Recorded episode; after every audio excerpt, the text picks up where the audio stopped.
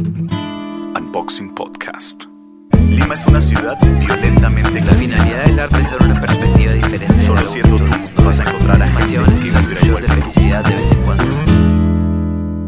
Le he estado dando un montón de vueltas a este tema y no sé si comparten o no, pero a veces cuando hablamos de los veganos, medio que etiquetándolos o metiéndolos en un saco, hablamos de todo lo que se pierden y no sé, que se van a perder en la parrilla del fin de semana, de comer mariscos, de un montón de cosas. Pero no hablamos tanto de lo que ellos ganan.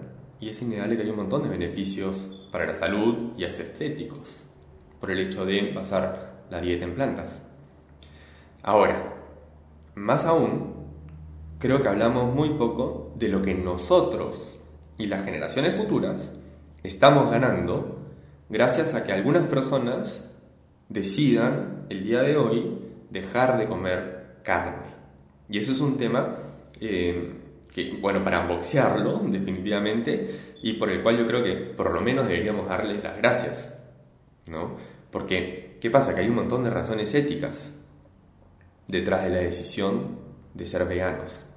Y sobre ese punto en particular hablamos largo y tendido con Santiago. Santiago, para los que no lo conocen, es chef.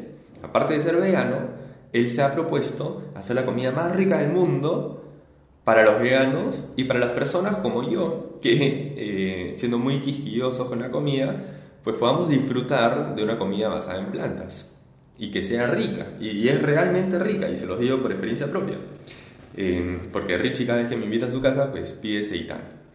Así que los que no saben qué es el seitán, pues lo van a descubrir en este capítulo, y los que no conocen seitán y no han pedido su comida, les recomiendo que lo hagan. Así que nada, los dejo con Rich y Santi y yo hablando de qué es seitán.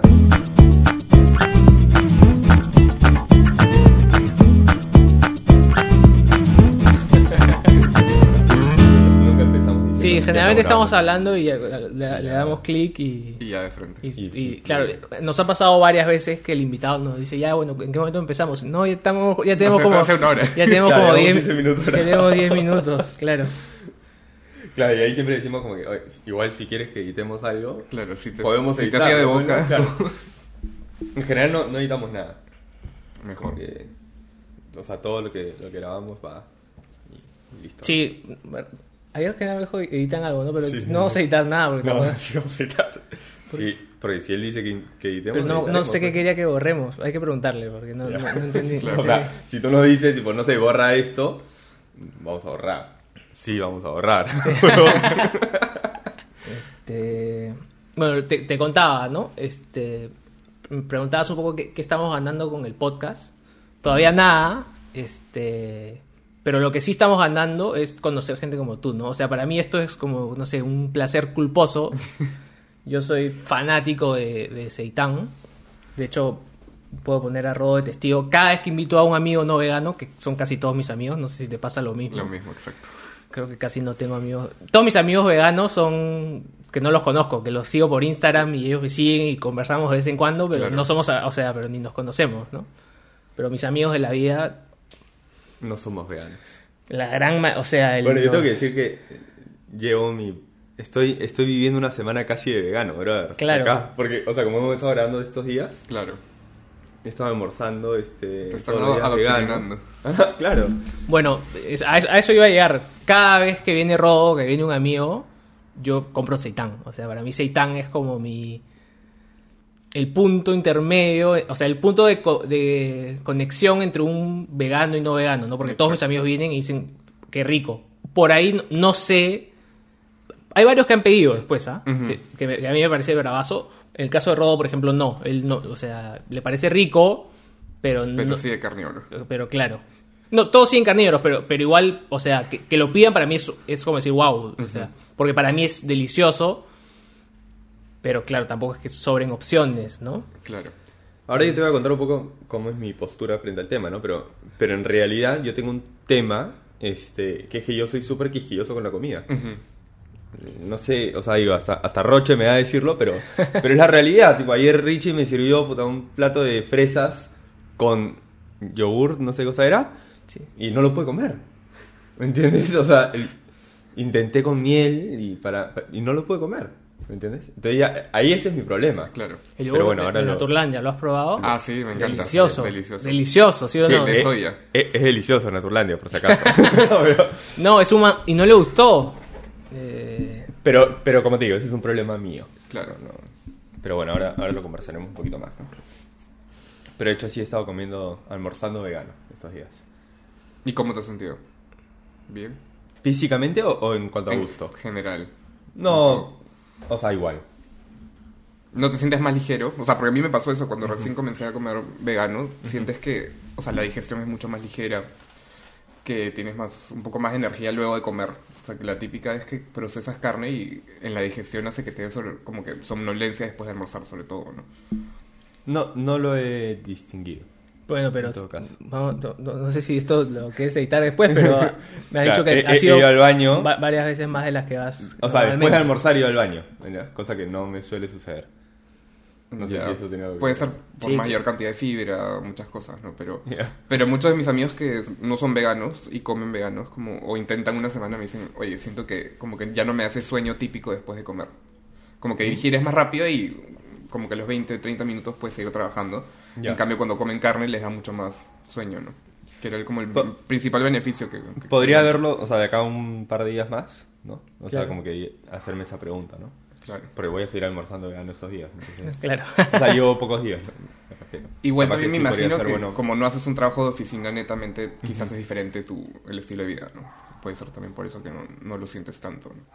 Sí, además, yo... a ver, no es que almuerzo carne todos los días tampoco, ¿no? O sea, no sé, pues almuerzo arroz con lentejas o fideos o alguna otra cosa. Claro. A veces carne, pero no es que 100% carne, ¿no? Entonces, claro. Pero sí, sería chévere como que evaluar eso, ¿no? Como que sí, ver cómo me siento después de comer carne y cómo me siento después de comer algo más vegano, pues, ¿no? O sea, a mí me encantaría, por ejemplo, hacer un estudio tipo una parrilla. Y haces una parrilla vegana con gente carnívora y una vegana con gente... Una no vegana con gente carnívora igual. Y para ver cómo terminan después de comer, ¿no? ¿Cómo se siente cada uno? Claro, porque obviamente... O sea, a mí me ha pasado. Como yo soy de igual. En mis amigos soy el único vegano casi. Yo como vegano y todos los demás que carnes, que no sé qué. Y después de una parrilla todo el mundo termina fatal. En cambio, una parrilla vegana al contrario. Puedes comerte todo y no te da indigestión ni nada, ¿no?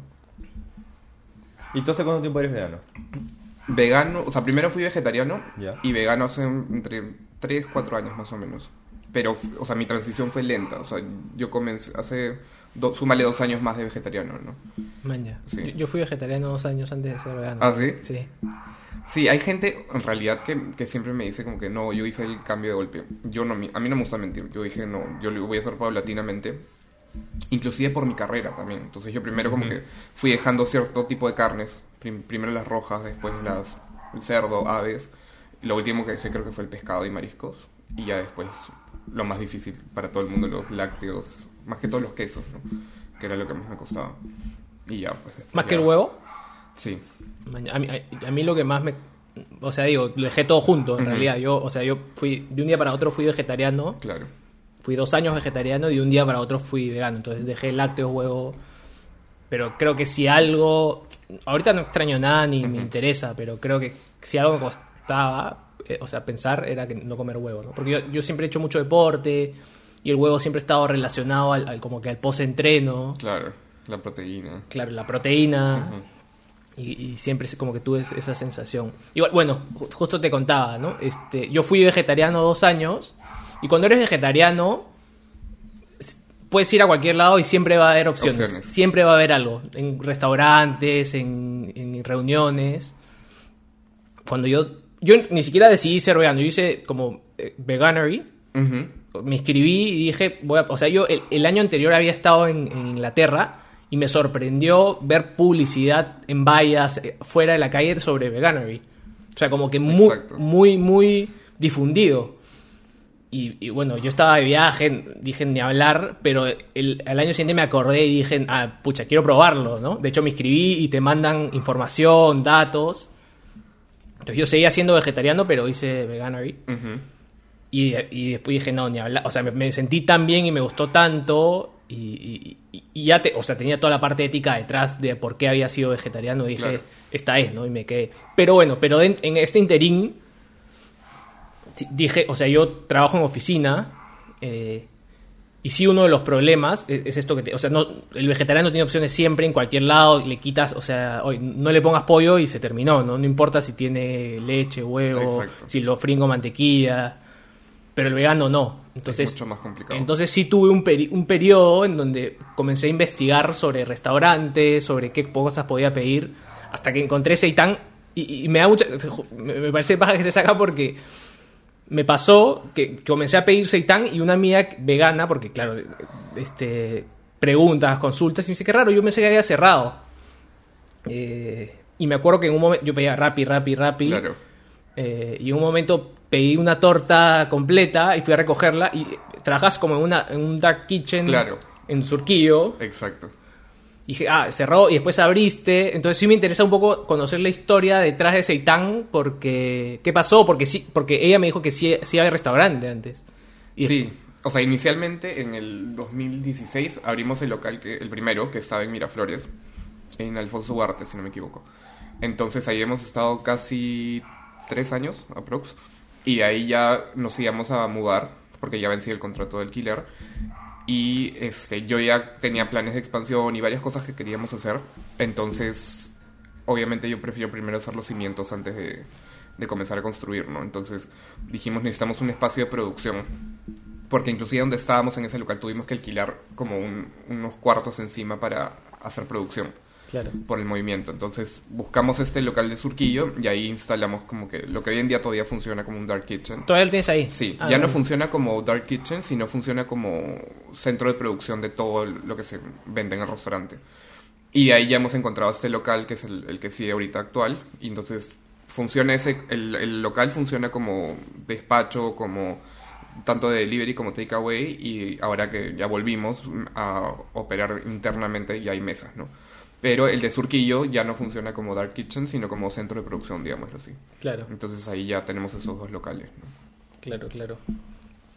A mí, Rodo tiene sentimientos encontrados ahí. A mí sí me gusta enlazar episodios, uh-huh, más o menos, ¿no? Y en el episodio con Daniel Unifaz, que no es saber quién es porque no sabes quién es nadie. No te ofendas. No sabes nada. No, porque no conoces a nadie. Porque por si escucha a Daniel, para que no piensa que es por él. Bueno, él es el dueño y fundador de Cambista. Que ya, eso sí conozco. Eso sí conoces. Entonces, con él hablamos de emprendimiento. Y ahí algo bien paja que él nos dijo, que era... porque él cuenta las ideas incluso antes de sacar un emprendimiento. Y él hablaba porque cuando tú ya tienes la idea... O sea, te dice, emprende con sentido. O sea, dale un sentido a tu emprendimiento. Porque el sentido que tú le das es como si fuera un arco y una flecha... y mientras tú tengas un sentido detrás, el arco y la flecha es el mismo, pero qué tanto la jalas es qué tan lejos va a llegar, ¿no? Uh-huh. Entonces me interesa mucho, tú cuando saliste con Seitán, eras vegetariano. Sí. Ya era vegetariano y de hecho ese fue el motivante, ¿no? O sea, quiero hacer algo, o sea, porque no voy a poder seguir trabajando porque yo ya tenía un restaurante familiar también, que era de, digamos, cocina de autor, pero trabajaba carnes.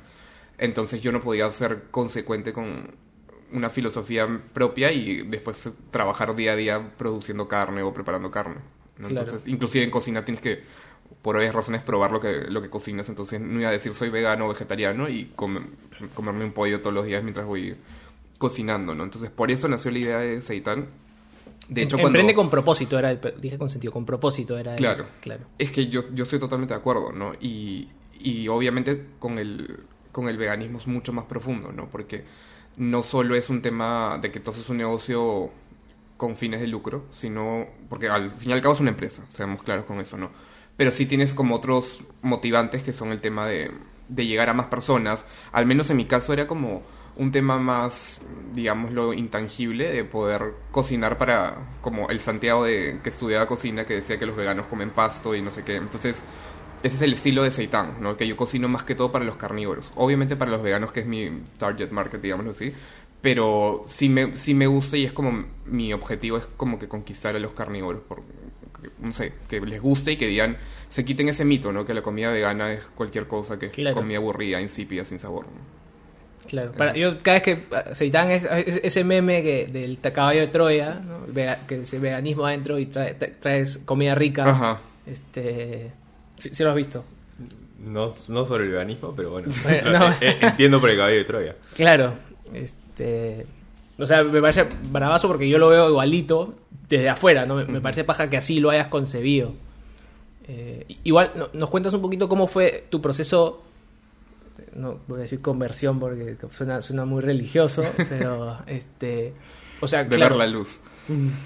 Bueno, en realidad bueno, siempre lo cuento porque es una historia, ha sido bien larga ya. Cuando yo recién comencé a estudiar cocina, como que en el primer paseo de la escuela nos llevaron al camal. Entonces, literal, era como ver, como que yo no entendía, ¿no? ¿Cuál es el show? Pero ver cómo sacrificaban, cómo beneficiaban, que de beneficio obviamente no tiene nada. Eran, me acuerdo, vacas y cerdos, ¿no? Entonces ya ese fue el primer como approach. Me acuerdo que todo el mundo lloraba y era como yo decía, no, ya, mañana volvámonos veganos o vegetarianos. Y obviamente como es algo tan difícil, porque socialmente no es tan común acá, y en ese entonces no era tan bien visto, digámoslo así, ¿no? Entonces siempre necesitas como un apoyo de grupo, ¿me entiendes? Para decir ya, claro, hagamos trinchera, ¿no? Entonces como que yo le decía, oye, hay que volvernos veganos, que no sé qué. Y todo el mundo lloraba y me decían, sí, pero me encanta la carne. Y yo decía, no entiendo la incoherencia de que, ¿me entiendes? Claro. Pero obviamente yo estaba recién estudiando la carrera, entonces tenía que seguir cocinando. Pero ya ahí fue como que ves, una cosa es saber cómo se hace esto y otra cosa es verlo. Entonces yo creo que ahí ya fue, dije, no, algún día tengo que hacerlo. Yo sé que ahorita tengo que estudiar cocina y todavía no me marca tanto porque tengo que terminar mi carrera. Pero ya ahí me comenzó a marcar porque me acuerdo que también nos traían para cocinar conejo, por ejemplo, y ahí es como el especismo, ¿no? Que yo siempre he tenido mascota conejo y ahí recién, claro, te lo traen con las orejas y tú dices, no puedo cocinar eso. Entonces me acuerdo que yo no podía cocinarlo y mi chef me dijo, no, lo cocinas y lo pruebas. Y yo, pero no importa, no, jálame, mañana. Entonces me acuerdo que al final creo que lo cociné y ni siquiera lo probé. Y se lo tiré ahí como, ya pruébalo para, jálame o pruébame, ¿no? Y me dijo, si no lo has probado te voy a jalar. Le dije, bueno, pruébalo tú, yo no lo voy a probar, ¿me entiendes? Igual al final como que ya pasé... Pero qué fuerte... Disculpa que te corte, ¿no? No, tranquilo. O sea, como que qué fuerte que te obliguen, ¿no? O sea, como que... No sé, brother, yo sí quiero ser chef, pero no me gusta el zapallo. ¿Tengo que comer zapallo? Sí. O sea, digo, sí, me parece fuerte igual, me parece fuerte. No, y de hecho es un tema muy común. O sea, a mí me ha pasado en Seitán que muchos chicos... jóvenes que quieren estudiar cocina, sobre todo en el cordón, no sé si puedo mencionar, pero sí, como que van y como es bien escuela francesa, al igual que donde yo estudié, como que se enteran que hay un vegetariano o un vegano y es como a propósito lo tratan de como corregir, digámoslo así, suena horrible, pero los mandan a hacer las tareas menos veganas de la cocina, ¿no? Entonces, pero eso... mucho. Digo, para entender un poquito más, o sea, ¿tiene un sentido que sea así la formación de un chef? Es que los franceses son bien, digámoslo, chapados a la antigua, entonces a la fuerza quieren hacer prevalecer las técnicas que te tienen que enseñar. Y creen que el veganismo no es algo, digámoslo, tan fuerte o consentido. Al menos es como yo lo trato de percibir, ¿no? Claro, como tú lo ves. Y los quieren como convertir a la fuerza. Entonces les pasa eso y terminan abandonando la carrera. O sea, me han pasado como 2 o 3 chicos que han venido al restaurante y que han trabajado conmigo por eso, porque no podían seguir en los estudios por eso, ¿no? Y para profundizar en ese punto un ratito, o sea, ponte tú, si tú tuvieses una escuela de chef, me imagino que no sería exactamente así, ¿no es cierto? Yo me imagino, ¿no? Como que yo lo que trataría de hacer es, bueno, si a ti no te gusta los zapallos, pucha, tú más bien aprende a cocinar ese otro tipo de cosas, ¿no? Si tú eres vegano, aprende a cocinar ese tipo de cosas. Si tú amas la carne, pues aprende a cocinar ese tipo de cosas. Algo lo que pasa así, es imagino que, yo que haría, ¿no? Sí, pero es que hay tal un vez tema, o sea, una cosa es un tema de gustos y otra cosa es un tema ético. O sea, los veganos no es que no te guste la carne o te guste, es que éticamente no es correcto para un vegano. Entonces, por eso es diferente. O sea, si yo cuando, no sé, si le enseño a alguien a cocinar, ya sé que no te gusta el pimiento, a mí tampoco me gusta, pero cuando lo cocino, como que va a sonar como hasta egocentrista, pero me gusta cuando yo lo cocino. Entonces, yo creo que esa es la filosofía, de que no hay ingrediente malo, sino es que quizás no lo has probado con una mala técnica y por eso no te ha gustado. Entonces, yo en ese caso sí trato de enseñar, no obligo, o sea, si es que no lo quieres comer, ya no lo comas, no te obligo, pero sí tienes que aprender a trabajar la mayoría de cosas, pero ya es un tema ético el tema de cocinar animales o usar lácteos, ¿no? Entonces, por eso, obviamente primero yo no podría enseñar ya, inclusive me ofrecieron cuando yo recién egresé como enseñar cocina en la escuela donde yo estudié. Uh-huh. Y obviamente no tiene sentido. Uh-huh. Así como no tiene sentido que yo trabaje carne o que vuelva a cocinar carne, no tiene sentido que yo enseñe. Por más que tú puedes decir es un desperdicio, y mucha gente me ha dicho, es un desperdicio que he estudiado en Francia para ya no poder trabajar en todas esas técnicas que aprendiste. Al contrario, yo lo veo ahora muchísimo más claro porque me ha permitido conferirle técnica a la cocina vegana, ¿no? Uh-huh. Que creo que le falta y todavía hay mucho camino por hacer, ¿no? Entonces, en ese caso sí, yo te diría, y ahora que tengo experiencia enseñando, sí trato de que aprendan a trabajar todos los tipos de insumos por más que no les guste, uh-huh. inclusive todas las técnicas por más que no les guste. O sea, hay gente que no le gusta el fuego, pero si quieres ser cocinero tienes que gustarte todo, o al menos no gustarte, pero saber, y ya después eliges tu área de expertise, digámoslo. Pero en el tema de carne sí es diferente porque sí hay un tema ético, pues, ¿no? Y, claro, y ponte tú si fuese un tema de salud. También, o sea, claro, no te, o sea, pero... Por ejemplo, ¿no? Si eres celíaco no te voy a hacer que cocines algo con gluten, ¿me entiendes? O sea, es lógico, o sea, hay cosas que ya son temas de salud o temas religiosos, por ejemplo, que uh-huh. tenemos que respetar, yeah. ¿me entiendes? Pero un tema de gustos es como que ya, no te gusta, inténtalo, pero si no te gusta no lo comas por último, pero aprende a prepararlo para que te dé ese bagaje como profesional, porque si los cocineros no cocinan solo para uno mismo, claro, tienen que cocinar para lo que le gusta al cliente, ¿no? Uh-huh. Claro, o sea, lo que pasa es que la ética lo cambia todo, ¿no? Porque es como tú dices, yo estudié comunicaciones, pero no me gusta audiovisual. Uh-huh. Si quieres ser comunicador, tienes que llevar un curso de audiovisual, ¿no? Así uh-huh. no te guste. Es distinto cuando tú, o sea, no sé, cuando te dicen, te obligan a hacer un reportaje sobre algo... Que lo que tú crees que no sé, ¿me entiendes? O sea, uh-huh. creo que la... Claro, o sea, no sé, pues como le iban a hacer un reportaje sobre, no sé, esclavitud y tengo que, puta, casi que incentivar que hay esclavos. Claro, uh-huh. ya, claro. Obviamente voy a decir que no. Claro. Pero, pero del otro lado, o sea, yo estoy totalmente de acuerdo con lo que estás diciendo, pero... Yo me imaginé, claro, que ibas a un tema ético, ¿no? Que uh-huh. quería ver cómo Santiago lo introducía, ¿no? Pero...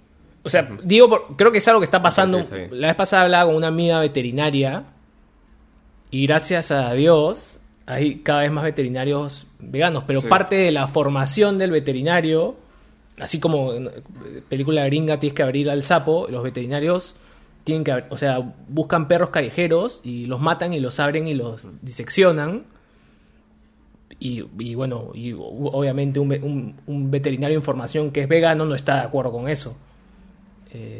Pero así es como se forman. Entonces sí es, entiendo la posición que debes haber estado, debe haber sido incomodísima, sí.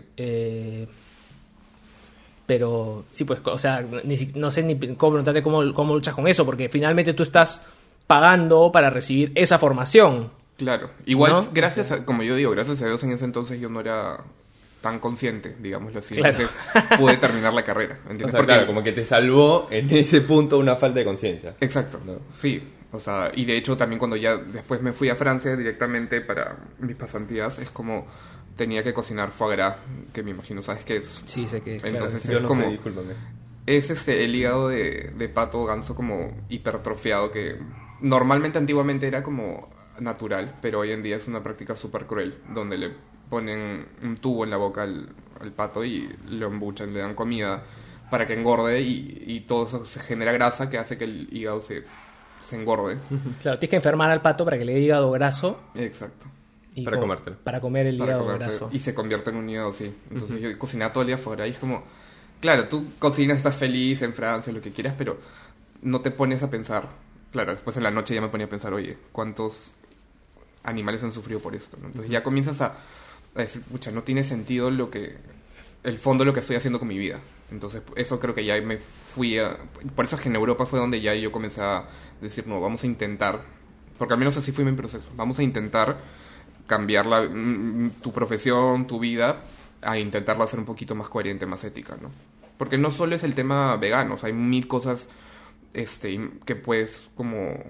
incorporar a tu profesión para que sea mucho más coherente con la vida, con la ética, con el mundo, ¿no? Entonces así fue, como jugando... O sea, claro, como que otras cosas que más allá del veganismo, claro, que más ético en general. Sí, porque yo digo, o sea, claro. Para mí todo bien con el veganismo, pero también no solo es eso. O sea, no es que siendo vegano ya eres un santo, claro. No. o sea, no me considero así. Yo creo que hay mil cosas que uno tiene que trabajar, también la compasión con el ser humano, ¿me entiendes? Con tus trabajadores, hacer un buen ambiente laboral, darles condiciones de trabajo, no sé, el medio ambiente, tratar de hacerlo lo más sostenible posible. O sea, son mil cosas en las que uno tiene que trabajar con este despertar, yo creo, del ser humano, de ser mucho más consciente con nuestro impacto en el mundo, ¿no? En general.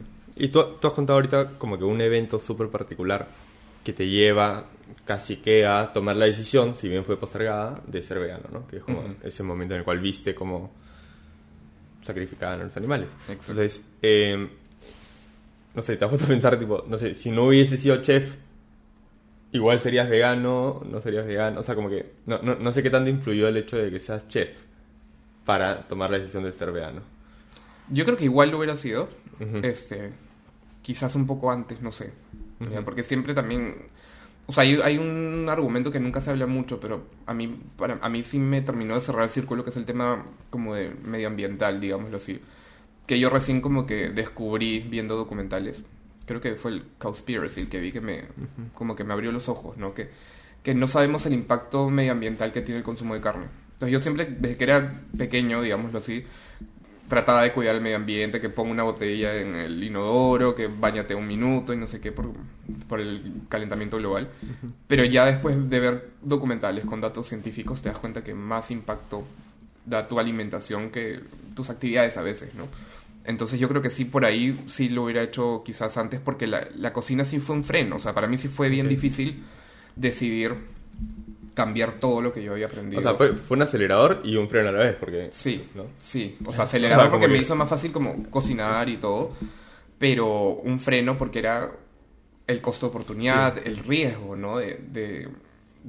Obviamente en el 2015, te estoy hablando, cuando comenzó la idea del restaurante, no estábamos en lo que estamos ahora. Pero hemos avanzado 25 años en los últimos 5 años. Sí. O sea, falta muchísimo. ¿En el mundo o en Perú? En Perú. Hablas. En Perú. Ah, mira. Sí. Y en el mundo también. Pero lo que pasa es que, claro, el mundo ha avanzado 25 años y el Perú venía 25 años atrasado. Sí. Yo creo que seguimos un poco atrasados, ¿no? Sí, vamos a seguir, yo creo que por mucho tiempo, mientras las industrias no se desarrollen. Pero sí estoy de acuerdo que, o sea, el crecimiento de Perú a mí me ha sorprendido muchísimo.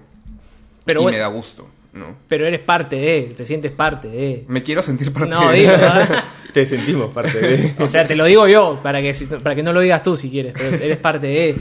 Sí, la verdad, y yo te digo, sí, sinceramente, yo soñaba con esto, o sea, te hablo clarísimo, en 2015 cuando tuve la idea del proyecto y todo, me acuerdo, mi hermana es marketera, entonces obviamente siempre la menciono, aunque me odio por decirlo, pero ella me decía como, no, lo vegano no es tanto un mercado, es muy nicho, aunque sea como que hazlo saludable con un poco de pollo, atún, ¿me entiendes? Y yo, no, o sea, all the way. Yo ahí era todavía claro. Vegetariano, o sea, all the way, ¿me entiendes? Bueno, mi hermana me dijo, cuando yo decidí ser vegetariano, me dijo, a los 3 años, por si acaso, tu cuerpo va a colapsar, me dijo.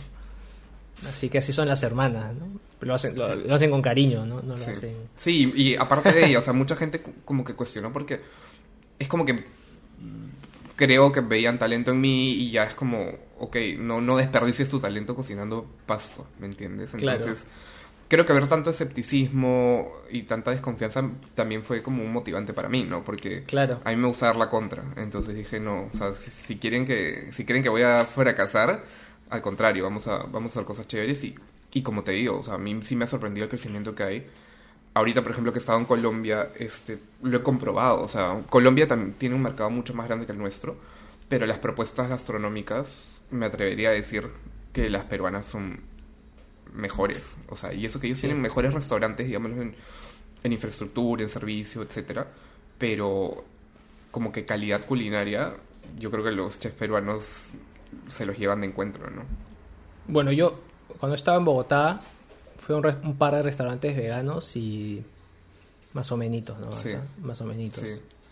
A ver, fui a la oficina y busqué 2 que estaban cerca de la oficina, ¿no? O sea, por ahí en otros sitios habían mejores. Estoy diciendo mi experiencia ajá. Cortita, ¿no? Pero sí, no estaba tan bueno. Igual me interesa mucho tu mindset, tu sensación en ese momento de armar el proyecto 2015. Pues 2015... No había nada. 2015 yo no sabía lo que era un vegano. Uh-huh. O sea, siendo vegano hoy, ¿no? Y tú siendo vegetariano te animaste a dar... O sea, porque podrías haber hecho un restaurante vegetariano. Sí, pero yo ahí sí dije como... Uno, yo quiero volverme vegano, entonces tengo que aprender a cocinar vegano. Maña.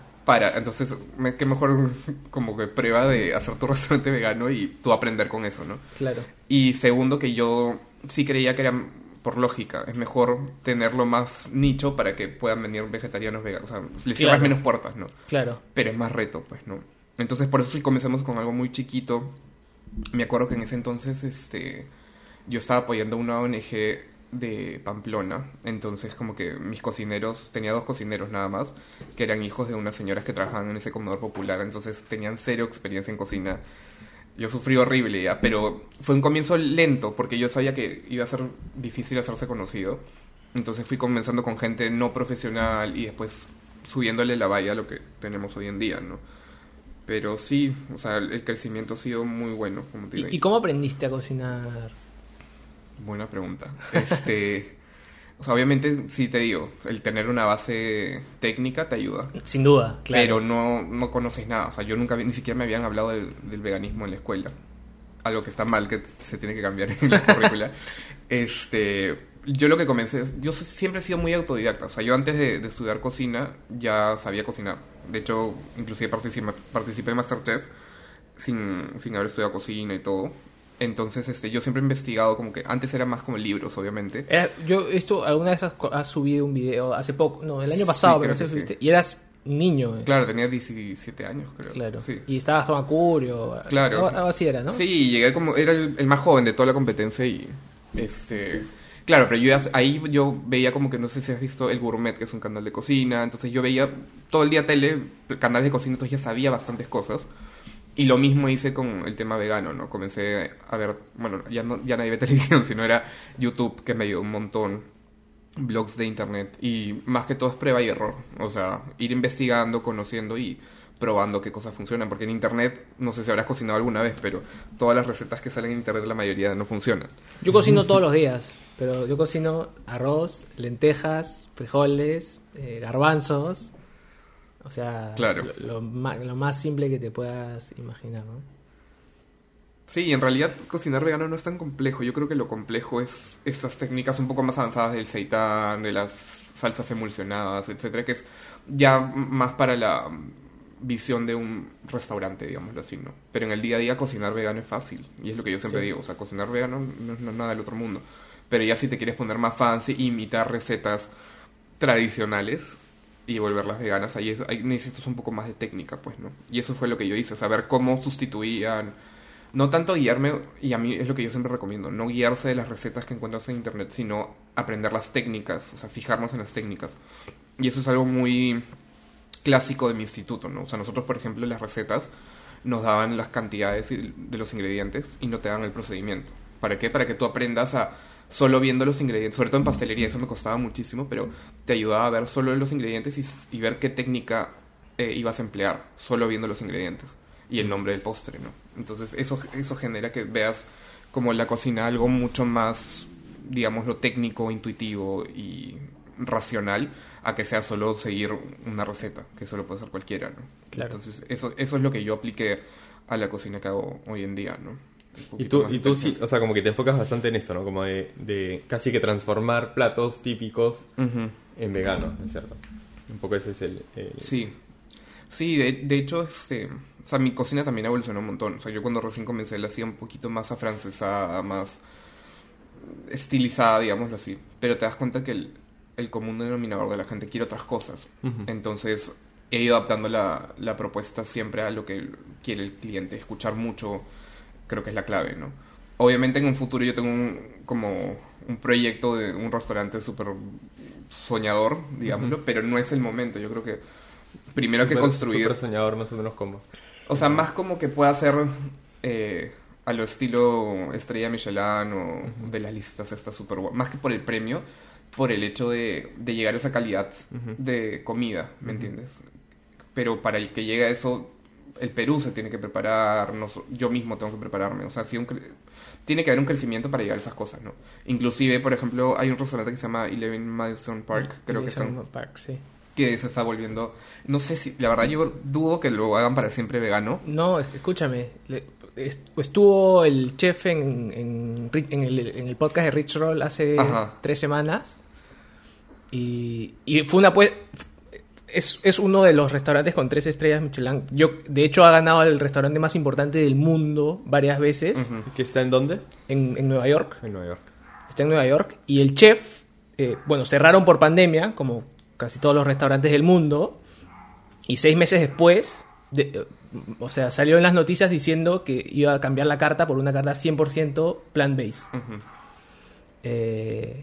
Y eso ha revolucionado el mundo de la cocina. Sí. O sea, lo que yo voy, de acuerdo que les deseo lo mejor, solo espero que sea para siempre, ¿me entiendes? Que no sea solo un tema de marketing momentáneo, no, y pero te cuento, que no funcione, ¿me entiendes? No, pero te cuento, por eso, o sea, yo te digo por qué creo que sí, porque él dice, bueno, fue un anuncio que hice con mucho miedo, tengo 6 meses full buqueado el restaurante de acá, o sea, de acá a 6 meses y ya tengo el restaurante buqueado lleno. Claro, pero eso es como, depende de cómo hagan el approach a la cocina vegana, en su carta para que la gente siga viniendo. Claro, para ver si funciona, porque tiene razón Santiago, como que... O sea, tú puedes hacer cocina vegana tipo hamburguesas, ¿me entiendes? Que no, obviamente no vas a servirlas ahí. Ahí solo es como una experiencia gastronómica y que la gente pague lo mismo que pagaría. O sea, ese es el problema, como que el reto de que la gente cuando paga estos menús que cuestan $300, $200, etcétera, tienen un mindset muy fuerte de la expectativa, ¿me entiendes? Claro. Y normalmente tú valoras como que la carne cuesta esto y no sé qué. Claro. Entonces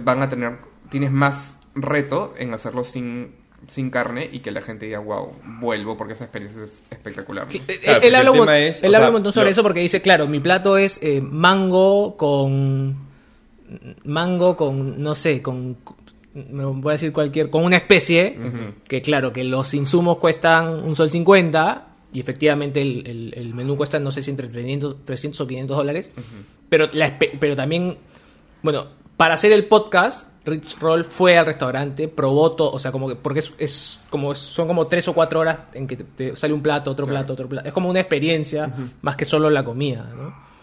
Claro, entonces al final tú pagas todo eso. Tú pagas por la experiencia. Y las críticas que está teniendo son muy buenas. Y él, o sea, él cuenta lo que estás diciendo lo dice él. Dice, pucha, claro, ya no, que en un restaurante así no haya... lobster, que no haya no sé, caviar, es como muy raro, ¿no? Claro, pero baja la percepción de valor que puede tener el cliente. O sea, por eso digo, es un reto y le deseo todo lo mejor, pero sí, por algo recién ahorita en Estados Unidos se está viendo una de las primeras propuestas así. Claro, digámoslo así, ¿no? Es el primero en el mundo. Igual ya hay uno, bueno, que es vegetariano, que yo me quería ir a hacer prácticas ahí, que se llama Gioia, que está en Italia, que también hace una cocina súper chévere. Pero ese es el tema. O sea, hacerlo sostenible en el tiempo y vigente para las expectativas que tienen estos lugares es el reto, ¿no? Claro. Pero por algo recién están comenzando. ¿Sabes? Claro, o sea, pero es que es un poco lo que tú hiciste. O sea, llevándolo a otra magnitud, a otra realidad. Por eso, 2015, ¿cuántos veganos debe haber habido en Lima? O sea, si ahorita no sé si seremos, me voy a decir cualquier número, pero si somos 1,000, quizás estoy exagerando. Hace 2015, no, o sea, que ni 100, te diría, no sé. Sí, no, ha crecido un montón. Y sobre todo como los flexitarianos, que creo que es lo que va a mover más el mundo y lo que está moviendo para que hayan esas propuestas, por ejemplo, en Estados Unidos, ¿no? Claro. Que es importante. Pero es que, o sea, a lo que digo es que alguien tiene que empezar a hacer girar la rueda. Acá fuiste tú. En el caso de Nueva York ha sido este chef suizo, porque es suizo el chef. Pero monstruo, me parece que el mundo está girando hacia eso, ¿no? O sea, sí, no, y hay propuestas muy chéveres. O sea, esta es como lo novedoso porque es como que ellos están en la lista y tienen estrellas y todo, pero hay chefs muy, muy capos en Estados Unidos que han hecho cosas alucinantes y se han dedicado a eso, como han apostado y... Como siempre digo, ¿no? Arriesgado su carrera o su comfort zone de cocinar carne para arriesgar en algo vegano. Y no siempre son veganos los chefs, ¿no? O sea, a veces es raro encontrar un chef vegano que tenga su restaurante vegano y que haya estudiado cocina normal y todo. La mayoría son como que o se dedican o hacen la transición después. Pero sí creo que marca un poco la diferencia esa formación, ¿no? Y es lo que está pasando ahorita en Perú también. antes, cuando yo recién comencé los restaurantes, no sé si todos tenían un chef, o muchas veces eran como personas que tenían empíricas, digámoslo así, que les gustaba cocinar y abrían su restaurante. Ahora ya la mayoría de restaurantes tienen un chef propiamente dicho que ha estudiado. Como te digo, no siempre son veganos, pero son chefs. Entonces sí marca la diferencia porque ves el resultado técnico en la comida, ¿no? Claro. Sí. Te quería preguntar, ese sueño que tienes de ese restaurante, ajá, ¿dónde lo imaginas? No sé, la verdad. Primero que ya aprendí en la vida no como que cerrar tanto las ideas. Uh-huh. En algún momento me hubiera gustado hacerla en Perú.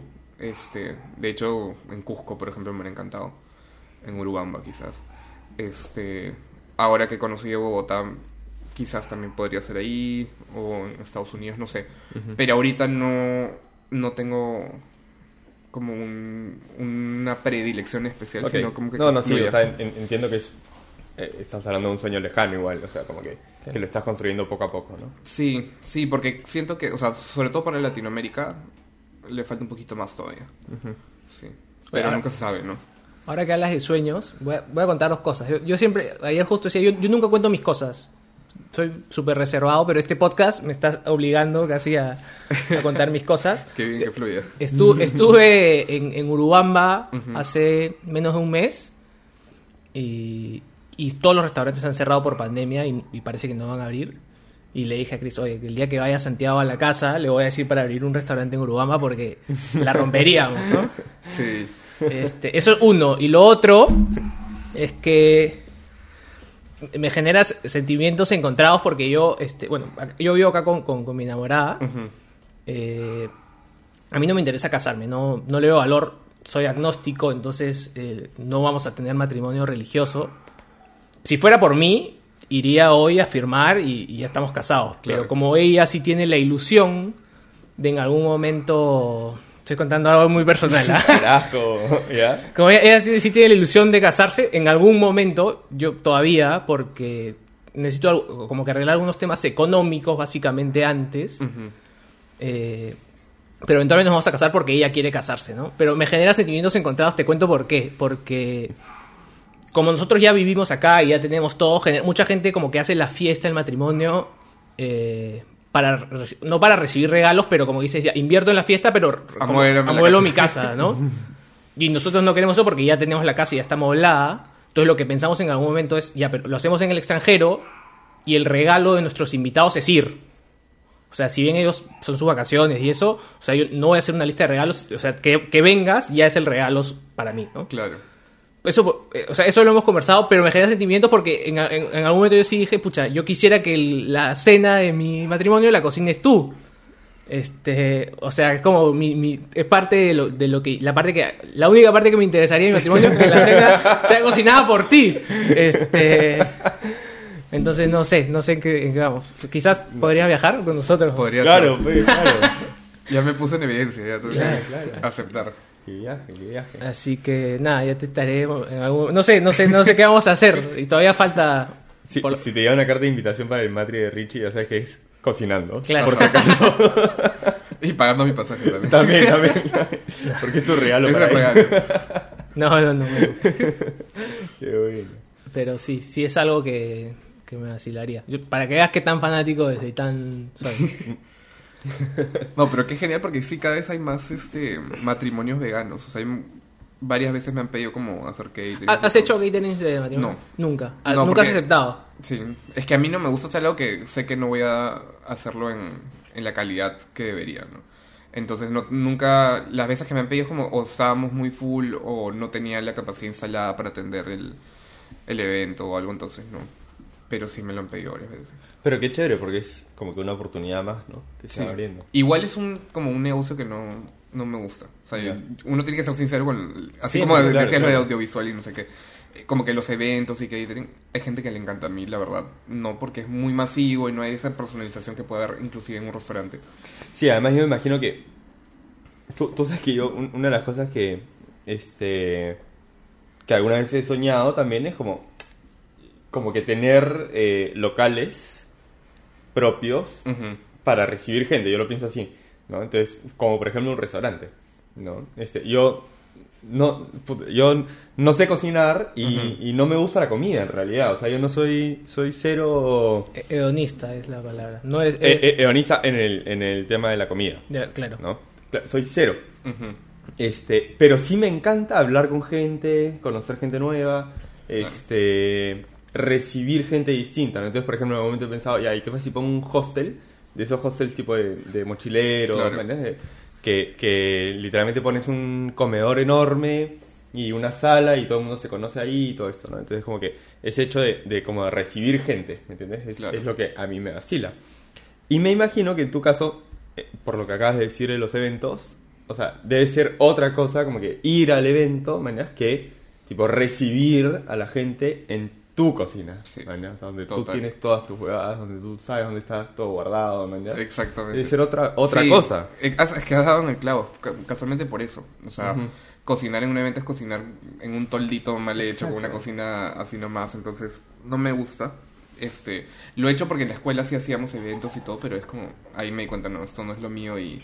O sea, si algún día lo tengo que hacer, lo haría, uh-huh, pero prefiero hacer como, o sea, zapatero sus zapatos, ¿sabes? Uh-huh. Prefiero hacerle el menú a alguien que ya haga eventos y que, como, chequear la calidad, pero organizar, yeah, una operación de esa magnitud necesitas una experiencia. Entonces, uh-huh, venir a agarrar y decir, ya, yo manejo un restaurante y tranquilito manejo un servicio, no sé, 200 personas, no, pues, o sea, no. Y de hecho me ha pasado, o sea, en la escuela... Hay una empresa de catering, no me acuerdo cómo se llama, bien grande, que mandó a todos sus cocineros a que les damos clases, ¿no? Entonces, para mí chévere porque siempre, como nos decían, cada vez nos piden más opciones y queremos aprender a hacer opciones veganas, ¿no? Entonces, para mí era chévere y un honor también dar, o sea, esas clases para que puedan haber matrimonios que yo obviamente no voy a atender ese catering, ¿no? Uh-huh. Entonces, sí, cada vez hay más demanda. Te quería preguntar, como que volviendo un poco hacia hace un rato, tú más o menos que dijiste que los platos que cocinas casi que imitan a platos como más tradicionales que incluyen carne y todo esto, uh-huh, porque uno de tus objetivos es casi que jalar a la gente que come carne uh-huh, a que sea vegano. Va por ahí tu tema. Por ahí, sí. Mi pregunta es, ¿todos deberíamos ser veganos para ti? O sea, como que... El sentido ético que te llevó a ti a ser vegano, ¿te impulsa también a que todos lo seamos o no? Yo creo mucho en la libertad. Y, o sea, lo ideal sería que todos viéramos y evitemos comer animales, ¿no? O hacerlos sufrir, porque no solo es comer, sino es como, no sé, montar caballo, ¿me entiendes? Uh-huh. Creo que el otro día salió algo de la policía, no sé si lo viste, que como que dos policías trepadas sobre un caballo, entonces... O sea, no solo comer. Yo trataría que...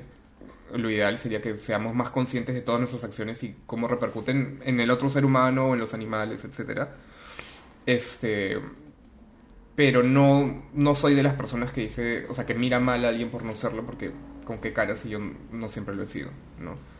Pero sí me gustaría que cada vez haya más conciencia, que cada vez haya más veganos.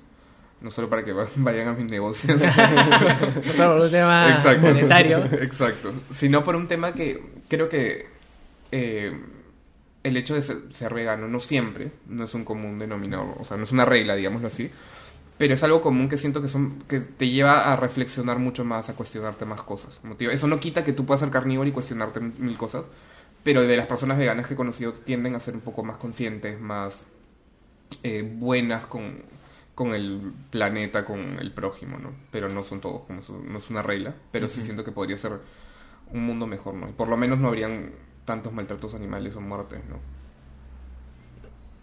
Pero, ¿por dónde va tu pregunta? No, por ahí, como... Yo quisiera como que entender un poquito más cómo es el camino ético que han seguido ustedes, ¿no? Porque, bueno, Richie me conoce bastante, yo he tenido mis propios caminos éticos, que me han llevado a tomar un montón de decisiones a lo largo de mi vida. Por el bien del mundo, por el bien mío, por el bien de otras personas.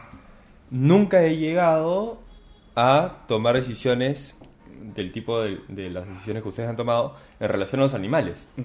Si bien los amo, o sea, puta, me gustan los animales, y soy como... no sé cómo decirlo, pero... Me gustan los caballos, me gustan las vacas, me gustan las gallinas y soy como sumamente cuidadoso con los animales. Uh-huh. Monto caballo y ahí sí habría que discutir un poquito más porque una vez tuve esa discusión con Richie.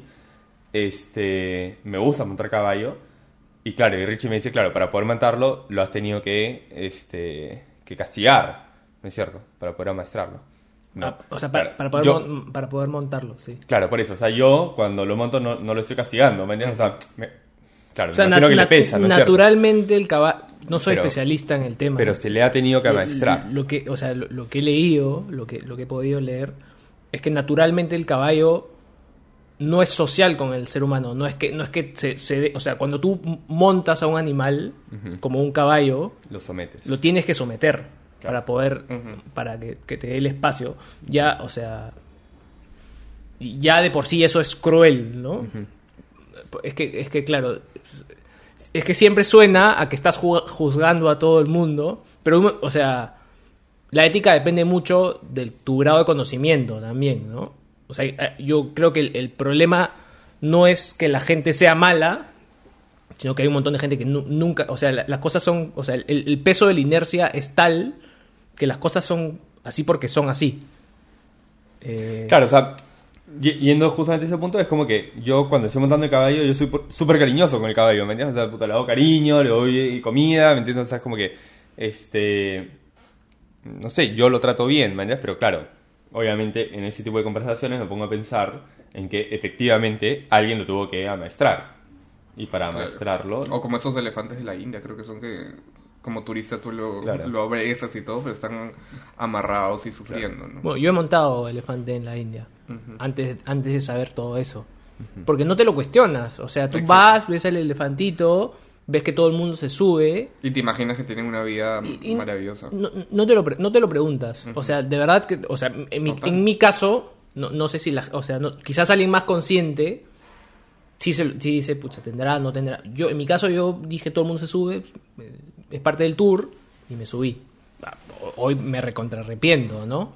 Pero también creo que es importante contarlo también, o sea, yo he comido animales 28 años de mi vida, y no sé, hay un montón de gente que, claro, vas a una parrillada y te dices, no sabes lo que te pierdes. Claro que sé lo que me pierdo, uh-huh, o sea, hay muy, muy poca gente en el mundo, cada vez más, que no sabe lo que se pierde, que fue vegana de nacimiento, ¿no? Que sus papás decidieron quién, claro, ser veganos, pero la gran mayoría de nosotros hemos tomado la decisión por nosotros. Por conciencia. Entonces sabemos lo que nos perdemos, pero creemos que... Y lo que dices es... O sea, la pregunta que haces es importante. ¿Tú crees que todo el mundo debería ser vegano? Ojalá mucho más adelante. Yo sí creo que alguien...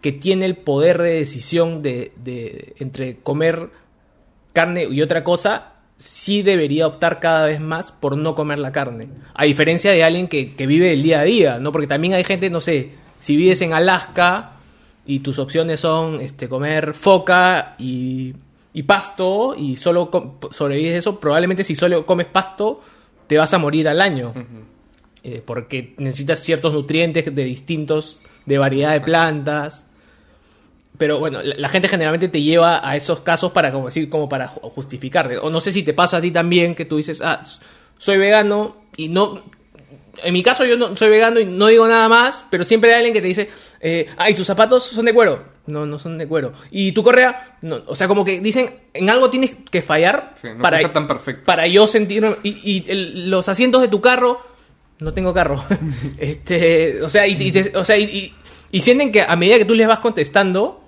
como que los estás juzgando, y tú me estás preguntando, yo no te estoy diciendo nada.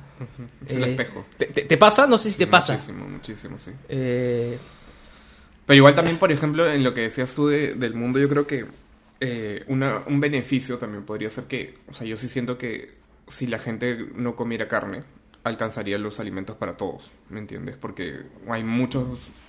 como granos que se les dan a las vacas, por ejemplo, o al ganado en general, que con eso alcanzaría para alimentar toda la población mundial, la cantidad de agua que consume una vaca, ¿me entiendes? Es tremenda. O sea, hay el calentamiento global. O sea, hay un fact que es cómo en un mundo en donde no podemos alimentar a 8,000 millones de personas, podemos alimentar a 60,000 millones de animales para comerlos. Es que no podemos alimentar a las 8,000 millones de personas. No lo estamos haciendo. Es que no nos da la gana de hacerlo. Pero ahí también hay otra ética, ¿entiendes? Que juega, que es, o sea, ¿por qué yo como 3 platos y el niño en la India no come ninguno?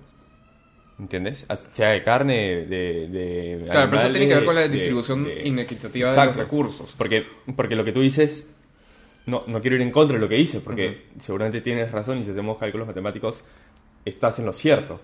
Pero casi que te podría asegurar que así nadie comiera carne, todos esos granos no van a ser distribuidos equitativamente igual. Sí, pero yo creo que, o sea también, hacia alcance. Sí, me aprendiéramos, o sea, por ejemplo, ¿no? En Televisión Nacional, que enseñaran cursos de nutrición, donde hablaran más de nutrición basada en plantas, ¿me entiendes? La gente se daría cuenta que ya ni siquiera se excusa no tener plata para no alimentarte, ¿me entiendes? Porque también eso es la idea que cura la anemia, que es ahorita el problema, se supone, del Perú, con sangrecita, el vaso y la no sé qué, y el hígado, que te cuesta cuánto. Y obviamente te apuesto que una nutricionista basada en plantas experta te puede hacer una dieta que verdaderamente te ayuda a curar la anemia o prevenirla con mucho menos presupuesto.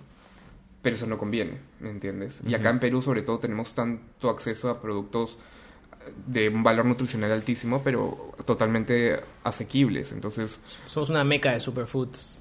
Total. Tremendo. Entonces yo creo que no solo es un tema de... más allá que vaya a haber más cantidad y todo, es un tema también de educación. Así como que no conviene que el pueblo sea educado en ningún aspecto. Nutricionalmente, o sea, porque en vez de vaso de leche hacen vaso de leche de tarwi, ¿me entiendes? Y de paso ayudas a que los campesinos que producen tarwi lo puedan vender. O leche de quinoa, ¿me entiendes? O sea, es algo que no es tan raro y que puedes hacer que los niños tengan algo que comer. Pero todo depende de cuál es el approach, cuál es la finalidad. O sea, yo creo que es netamente educativo.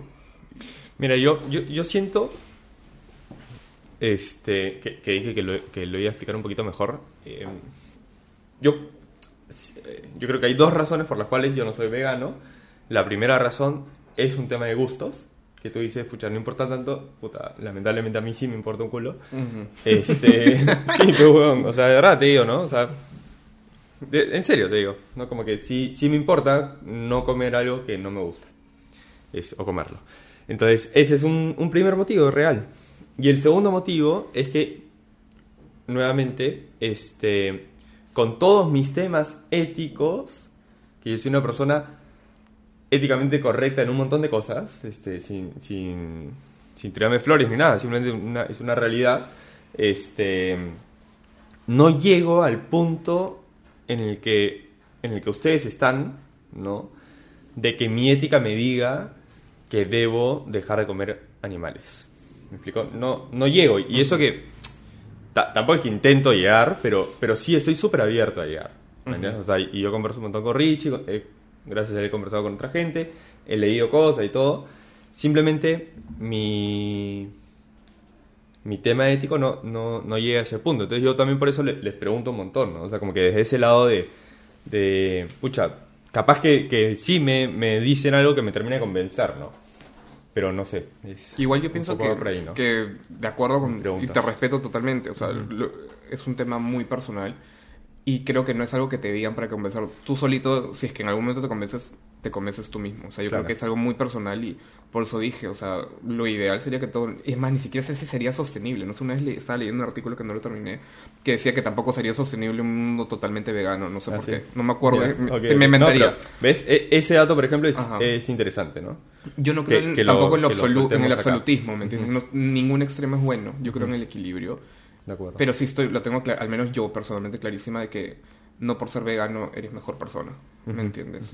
Entonces, pero es una decisión ética que tiene que llegar para cada persona en el momento y con los argumentos. O sea, hay gente que lo he escuchado mucho en redes sociales que es como que no, si tú eres vegano por salud, no eres como vegano premium. No eres vegano real. Escúchame, al menos para mí, me parece algo yo muy... Yo totalmente de acuerdo contigo. ¿No, has leído Hacia un futuro vegano? No. Habla mucho de eso. Sí, y lo escucho, y en los grupos es como ese fanatismo de que si no eres vegano por los animales, no eres vegano. Es como, ya, si quieres llámame plant-based, ¿me entiendes? Pero, claro, pero eso no quita el valor del logro, ¿me entiendes? Porque, claro, o sea, porque yo rescato un montón lo que ustedes dicen de cuidar a los animales, ¿no? Y nuevamente, en ese punto yo me siento sumamente cercano. Pero de ahí a dejar de comer la carne, me parece que hay un paso, porque eso también es un poco tonto, pero capaz que sirve ponerlo también sobre la mesa, ¿no? O sea, como que en el mundo ideal en el cual solamente comiésemos animales muertos, o sea, me refiero a que no los matemos para comer, sino que el animal igual se muere, ¿no es cierto? Entonces, si el mundo estuviese diseñado así, como para... Pero creo que estaríamos muertos, o sea, porque me parece que no podemos comer animales muertos por causas naturales, porque tienen enfermedades o... O sea, me parece que no es tan así. Que no es posible directamente. No estoy seguro, pero me parece que normalmente cuando mueren así en esas causas naturales, digamos... Pero me refiero... Sí, o sea, si no es por enfermedad, o sea, hay una vaca que se muere de viejita, no sé, me refiero... Sí, o sea, claro, igual... O atropellada ya puede ser. No, pero si tiene alguna enfermedad... Claro, sí, como... si tiene una enfermedad me imagino que no. Pero planteo esta situación sumamente utópica como para hacerles la pregunta. No sé, ¿ustedes igual no comerían la carne o en ese mundo ideal sí la comerían? Yo no. Yo tampoco creo. ¿Pero por qué? Es que, a ver... Porque me refiero que ahí la vaca no sufrió maltrato. No le hemos... O sea, es que tú me vas a decir... Vamos a un caso más real que está ahorita como muy, muy... Se está desarrollando. Está en este momento en su... O sea, justo en pleno desarrollo, que es la carne hecha de laboratorio. Uh-huh. Donde no hay sufrimiento de por medio. ¿Tú comerías carne de laboratorio? No. Yo tampoco. Ya, pero ¿por qué? Dígame. Claro, dígame. No, podría... Es que le han hecho una biopsia de la vaca. No.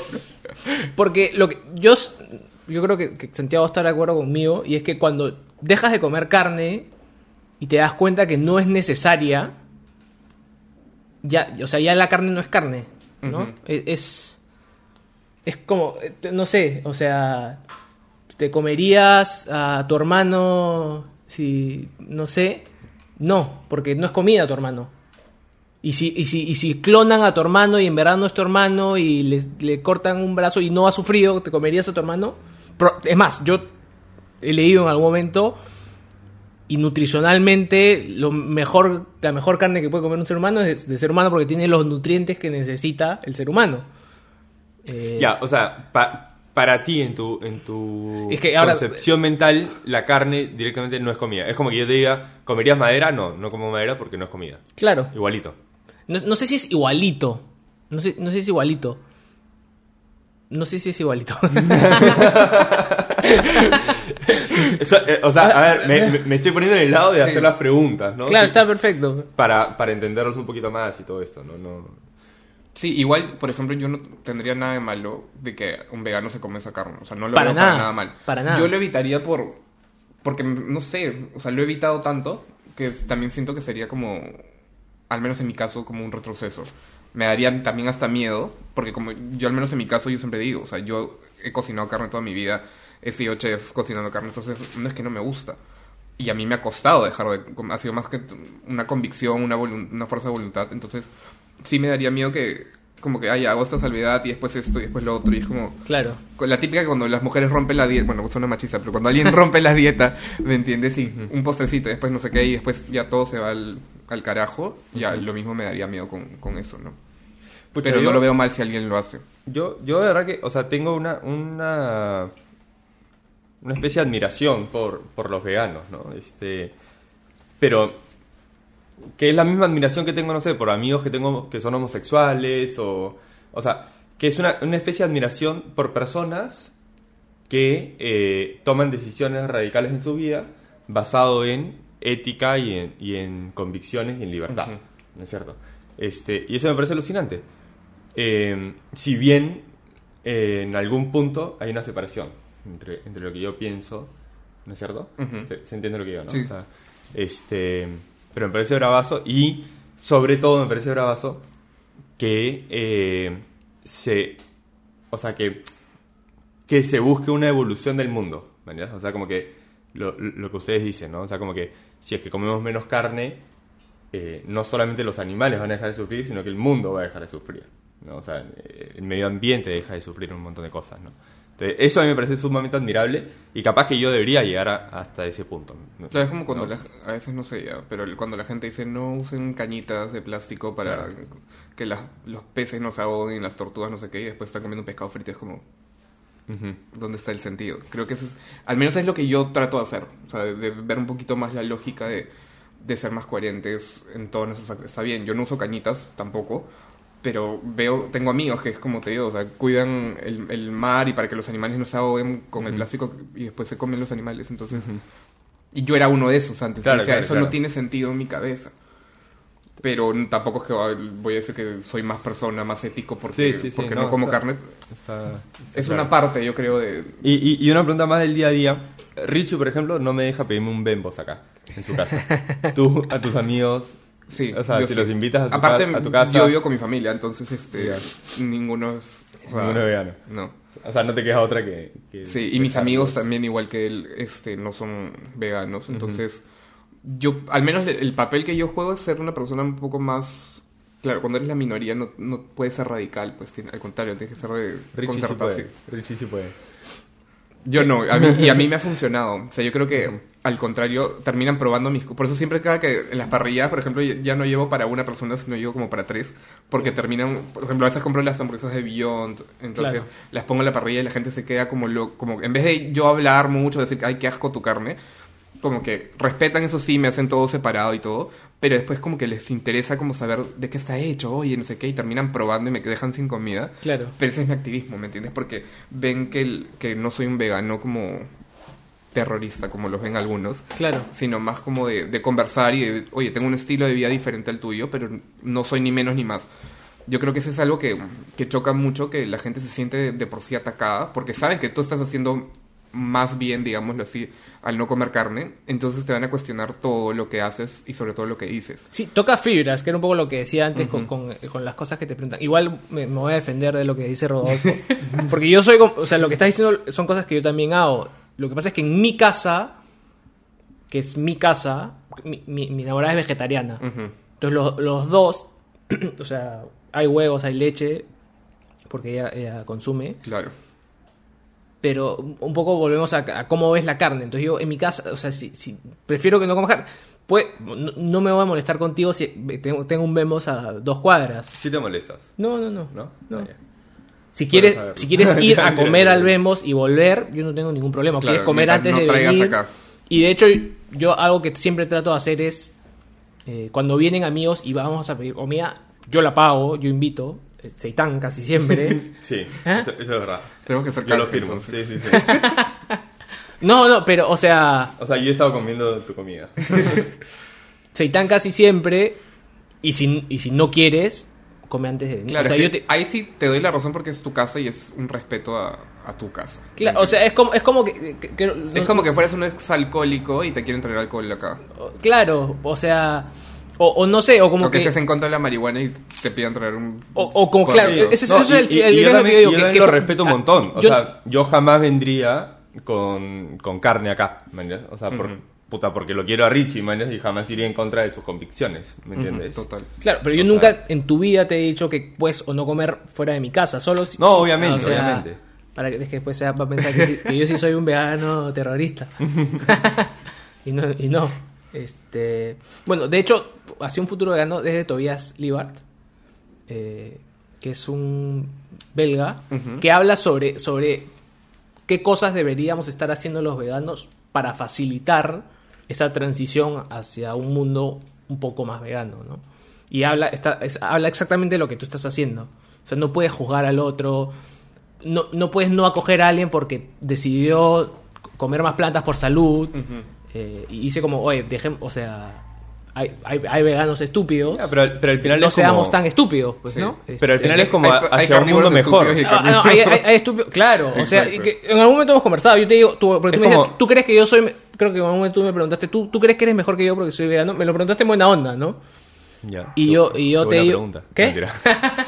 Yo te digo, yo creo que hay que quitar esa pregunta. O sea, hay que replantear esa pregunta...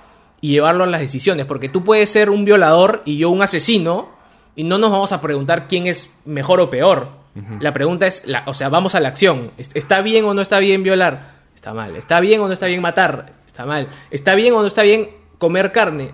Bueno, depende del contexto. Si es que tienes las capacidades, la información, y aún así decides comer carne, pucha, quizás esté mal. Sí. Además, yo creo que ser buena persona no solo se basa en tu ética, sino también hasta cómo tratas a los demás, ¿me entiendes? O sea, sin yo que duda. Tengo restaurantes y te contara todas las historias que tengo de gente vegana que es una mierda tratando. Claro. Y gente carnívora que es aún, ¿no? Entonces, eso sí yo lo tengo clarísimo que...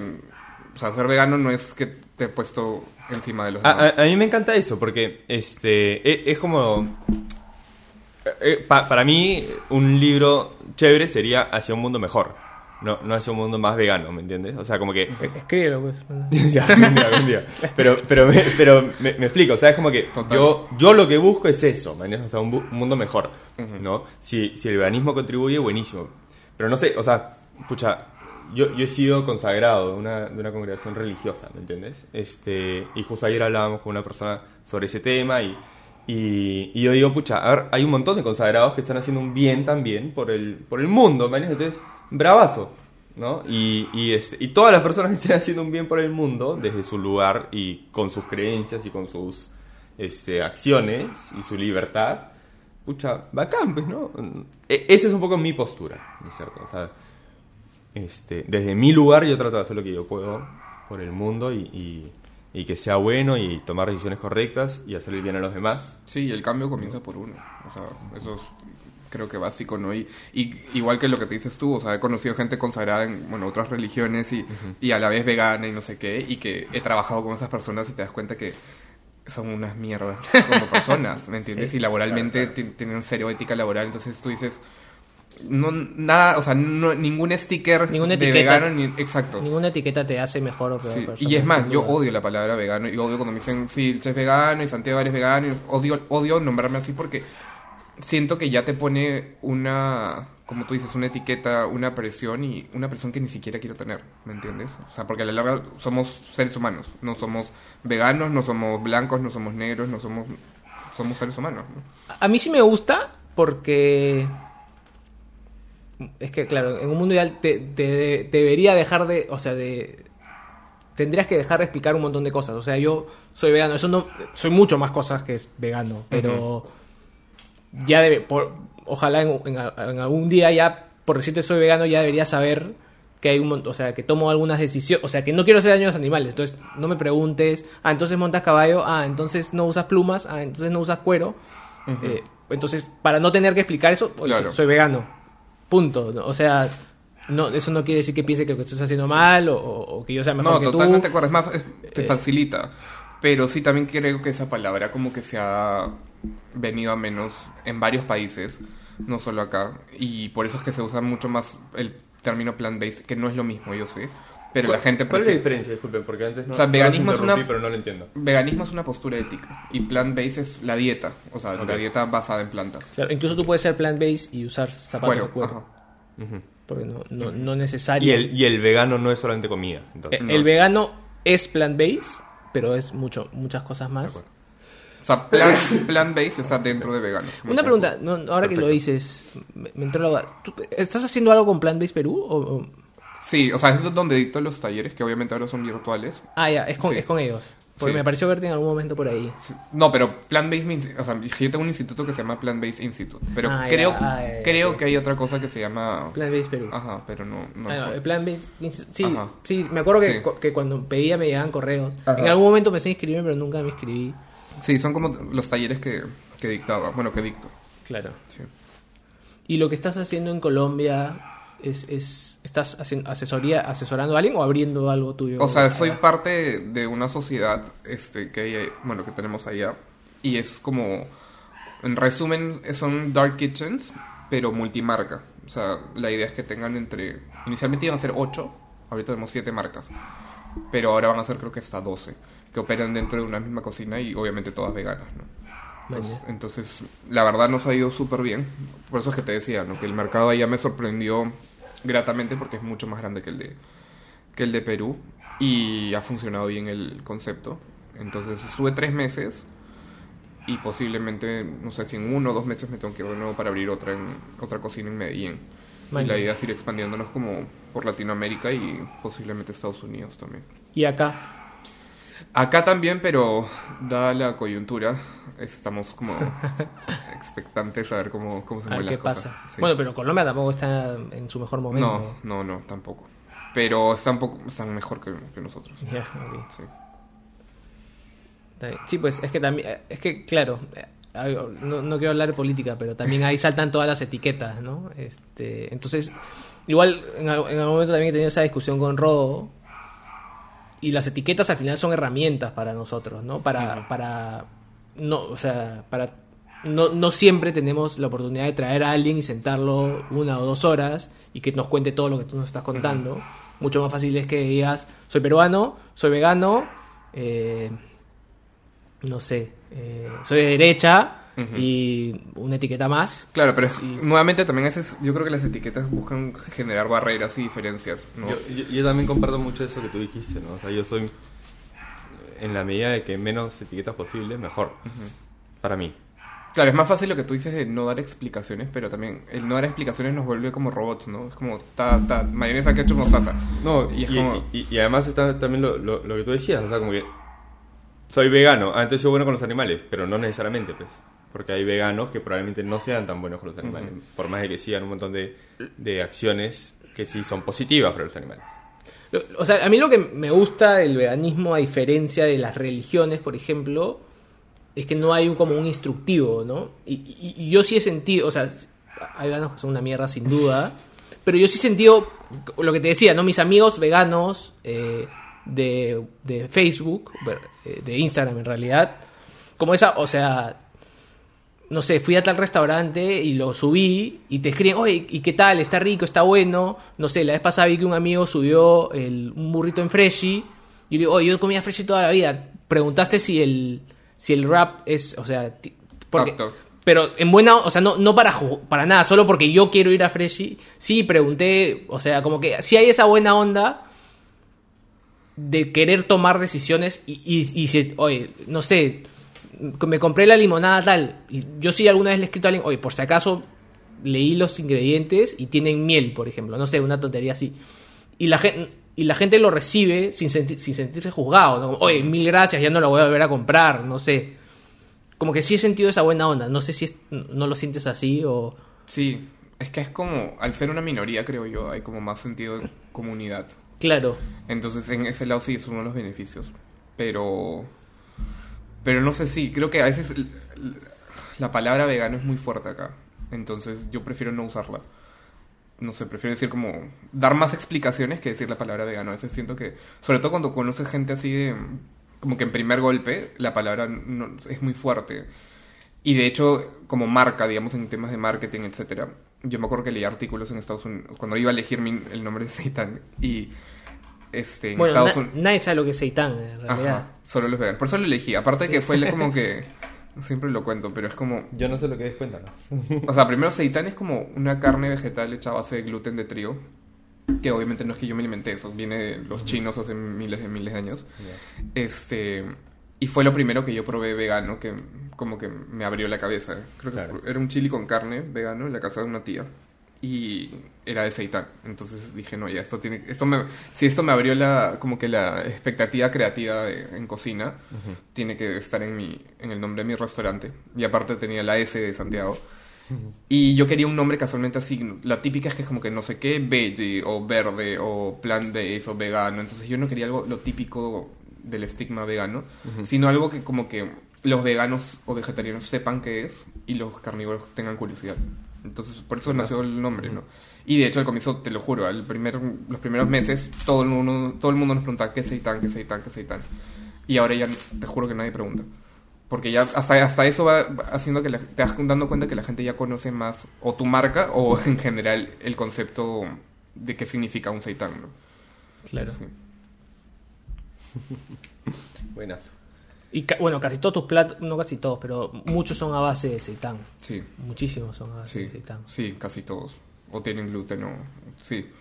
Es que ese es el concepto, ¿no? Yo creo que ayuda mucho a dar esa sensación cárnica que como vegano a veces puedes extrañar, sobre todo cuando estás en transición, digámoslo así, y que los carnívoros necesitan también eso de que no sea una comida tan, digamos, de menú, tan corriente, que hace que tú digas, no la voy a ir ahí a comer, ¿no? Claro. Sí. Y tu siguiente paso sería este restaurante un poco más fancy. No, en algún momento sí me hubiera gustado preguntar, o sea, no sé si pensaste en abrirte, o sea, a salir del comfort food hacia algo un poco más natural, o no, sí, o no. Sí, de hecho, o sea, tengo ahorita varias cosas, como decías, en 1000 proyectos, pero sí me gustaría hacer algo más como natural, ¿me entiendes? Más saludable, más de esa onda. Pero casualmente yo quería deslindarme de todos esos mitos que yo había visto, ¿me entiendes? De que es nuevamente el problema que yo digo de las etiquetas, ¿no? Que asocian vegano con saludable, con bajo en sal, sin azúcar. O sea, la gente dice vegano, entonces ya asume que es sin azúcar, claro. ¿Me entiendes? Y eso está mal, o sea, nosotros tenemos que educar. O asumen que, no sé, vegano es sin sal, vegano es integral. O sea, una vez me pasó que una cliente es como que me dijo, esto no es vegano, y yo, sí es vegano. No, es que me dijo dos cosas. Me dijo, es que la mayonesa es muy rica, debe tener huevo. Y yo... y ahí me dijo, no, y los fideos no son negritos. Y yo, no son negritos porque son harina de trigo blanca, ¿no? Sí, pero tiene que ser integral, si no, no es vegano. Entonces, ahí es como que te das cuenta, ahí falta mucho por recorrer en educarnos, ¿no? Y ese es el problema, ese es de la palabra vegano. Y por eso en Estados Unidos, es lo que decía al comienzo, ¿no? En Estados Unidos yo vi que muchos artículos hablan de eso, y que ya nadie está usando la palabra vegano, sino plant-based, porque es mucho más como inclusiva y más socialmente aceptada que la palabra vegano, porque se ha venido a menos, ¿no? Claro. A mí me gusta la palabra... Es que la palabra vegano carga o sea, tiene una carga ideológica mucho más fuerte, pues, que la palabra plant-based. Entonces, claro, a ti te gusta porque tú quieres tener toda esa carga ideológica, ¿no? Pero claro, en el caso de Santiago entiendo que por un tema de comunicar lo que está haciendo, no, claro, la comida que ofrece, es como pues cuando conviene, tú escuchas, ¿no? No sé, si yo vengo y te digo, soy testigo de Jehová, claro, me cierras la puerta en la cara, porque ya tienes como, ¿me entiendes? Un prejuicio contra mí. Toda una carga conceptual con esa palabra. Y me pasa, te lo digo que por experiencia, o sea, cada que me presentan y me dicen, sí, él Santiago es vegano... La gente es como, le saca el crucifijo. Claro. O sea, no todos, ya, pero hay gente. En cambio, sí es como, oye, Santiago, y después como, ay, ¿quieres carne? No, gracias, yo no como carne. Pero es como que... En cambio, si digo, no, gracias, soy vegano, es como que siento que es como que soy vegano, ¿me entiendes? Estoy encima tuyo. En cambio, si digo, no, gracias, no como carne. Y si después tengo que decirle, no como mayonesa de huevo, es como... Claro, me toma a mí más explicarlo, pero siento que la reacción a la persona es mucho más empática. Pero es como que yo diga, hola, soy Rodo el carnívoro, tipo... No, ya la... sea, pero es que sería lo mismo, pues, ¿no? No, porque... no es lo mismo, pues, porque carnívoro es una carga biológica. Es como que yo no soy herbívoro, yo soy vegano. Es distinto. ¿Y yo qué soy? Tú carnista. Bueno, entonces es como que yo diga, hola, soy Rod el carnista, ¿me entiendes? O sea, lo hemos sí, entiendo las diferencias. Pero lo que voy es, o sea, no es necesario. No, creo, pero ¿no? Yo no llego y digo, hola, soy Ricardo el vegano. Te juro que no lo hago. Lo que pasa es que... Con su tarjeta de presentación. No, lo que pasa es que, o sea, sí a veces tengo que decirlo para contexto. O sea, un poco lo que te decía hace un rato, ¿no? Para no decir, yo creo que los animales no deberían sufrir. O sea, para no dar toda la explicación, es mucho más fácil decir soy vegano. Y en un podcast, donde este es el episodio 16 o 17, si doy explicación de por qué soy vegano y todo en cada episodio, o sea, ya me imagino que alguien debe haber dejado de escuchar, porque pero es mucho más fácil decir soy vegano. Sí. Porque además los invitados no me conocen, la gran mayoría, ¿no? Entonces... No, y a mí sí me gusta, como decía antes, como que compartir las distintas perspectivas, al final, ¿no? Porque incluso... ambos siendo veganos tienen perspectivas distintas. Claro. Es que eso es eso es lo que yo decía, o sea, como que el veganismo, o sea, no hay una Biblia del veganismo, ¿no? Entonces es como que no hay, pues, y es como que todo, yo sí siento esa buena onda de que todos estamos aprendiendo juntos y tomando, o sea, y él puede decir, no sé, yo sí como miel, no me parece mal comer miel y yo no lo voy a juzgar, y si entramos a la discusión le explicaré por qué yo no consumo miel. Sí hay veganos que dicen, entonces no eres vegano, entonces, chao, ¿no? Claro. ¿Qué? que son un poco... tipo fuera del club. Claro, que son un poco más como ortodoxos. Ajá. Como radicales. Pero yo en general sí he sentido mucha buena onda de querer aprender, de querer compartir. Y eso a mí me gusta. Sí. ¿Pero has sentido más la buena onda en los veganos o en los carnívoros? No, en los veganos. Con los carnistas me pasa mucho. O sea, no sé, como que siempre, no sé, en mi grupo de promoción de cole alguien toma fotos de su parrillada y me etiqueta, ¿no?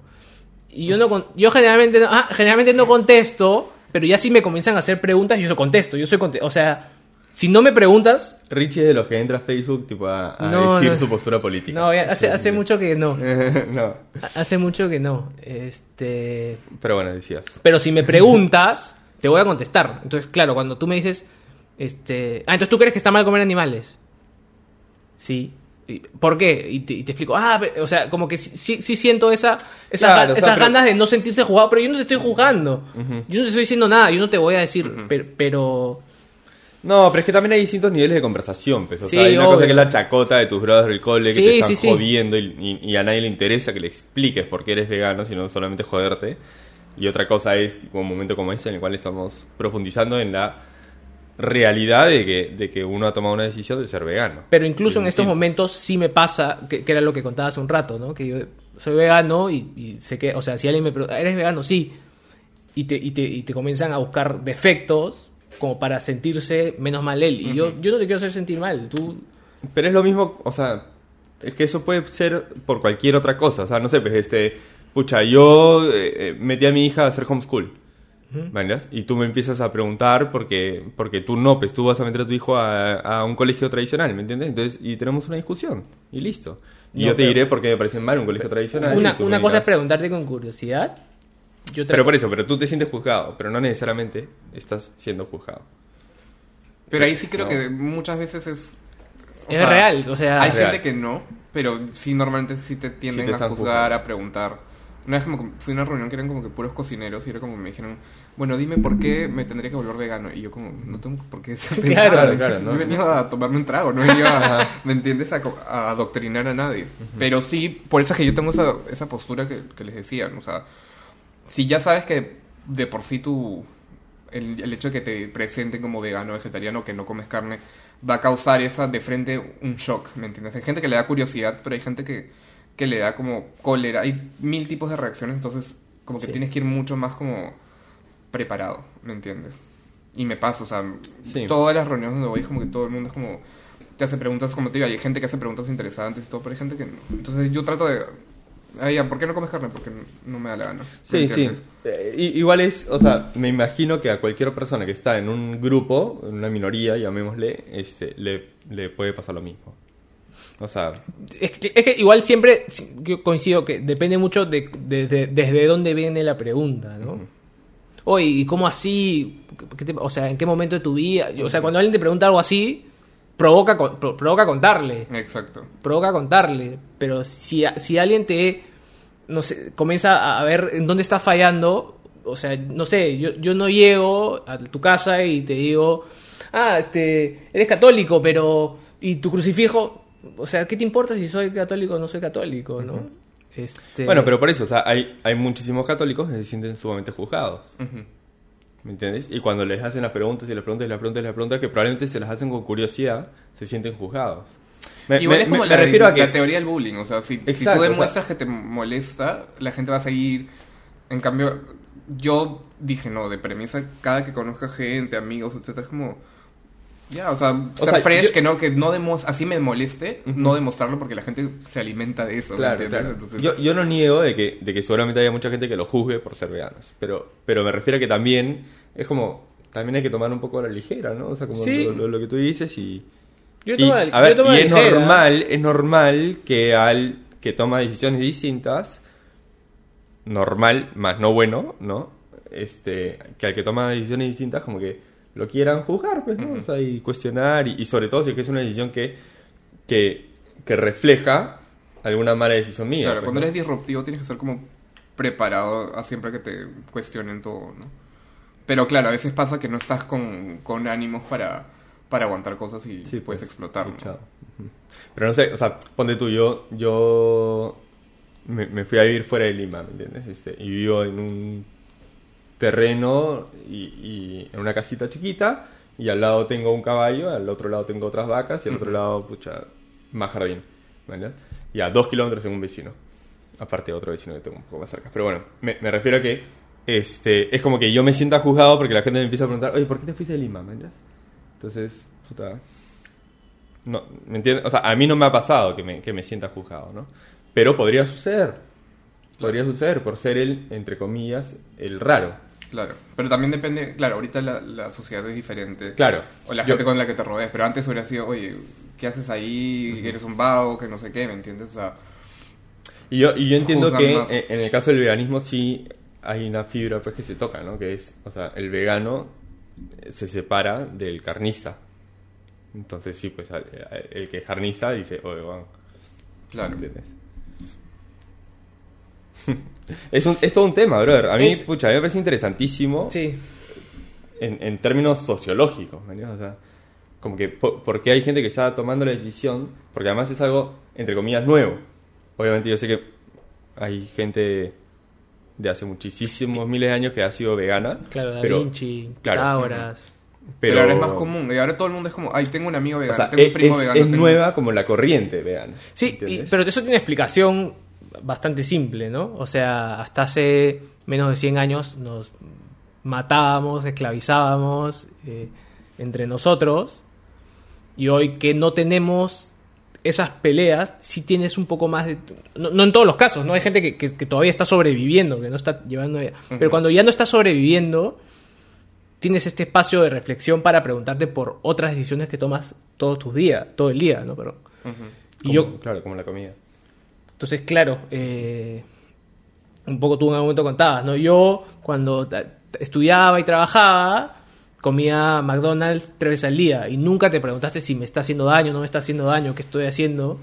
Ya cuando tienes el tiempo de decidir qué comer siempre, puede ser que te cuestiones si por el tema ético o por tu salud o por si puedo tomar mejores decisiones o por si puedo gastar menos incluso, ¿no? Entonces, yo creo que a medida que vas perdiendo preocupaciones...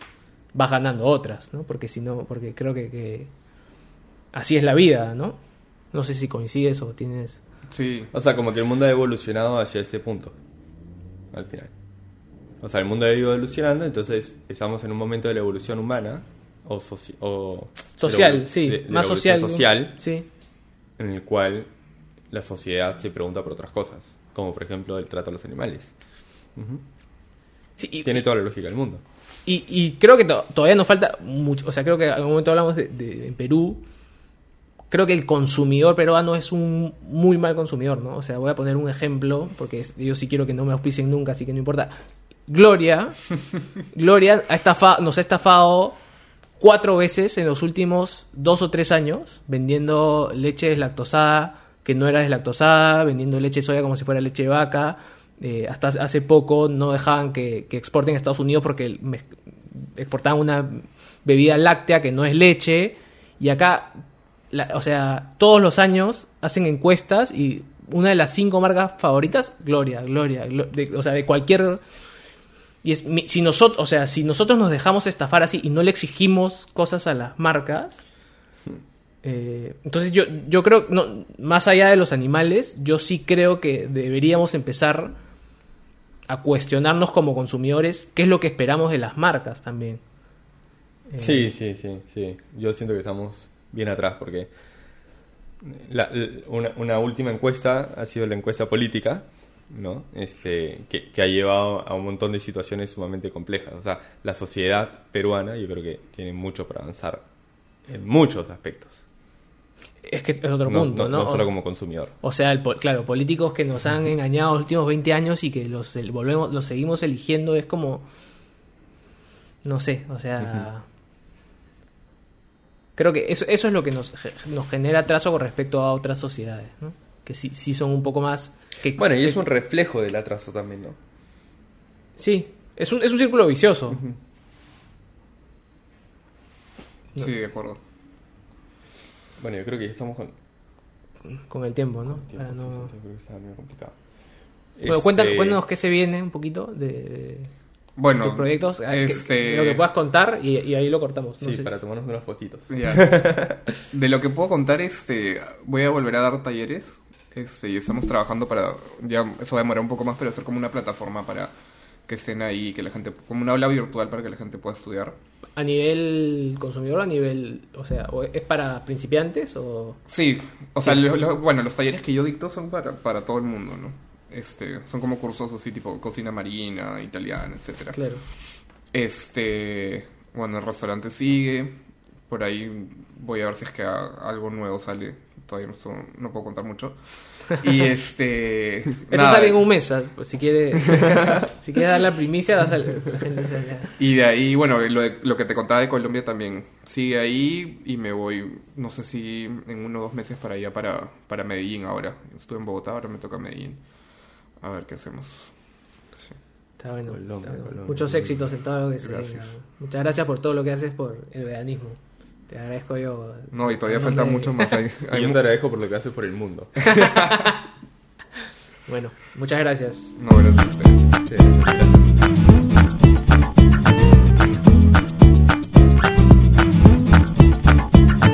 gracias. Bueno, amigos, muchas gracias por llegar hasta acá. No nos tomamos su atención a la ligera, así que muy agradecidos de que hayan terminado el episodio. A Santiago lo pueden encontrar en Instagram como santiago.santolaya. A su restaurante, que si no lo han pedido, se los recomiendo full. Yo no solo lo pido cada vez que vienen amigos no veganos, sino que también pido para mi cumpleaños y para distintas ocasiones. A mí me encanta, es mi restaurante favorito. Lo pueden encontrar como seitán.bistro.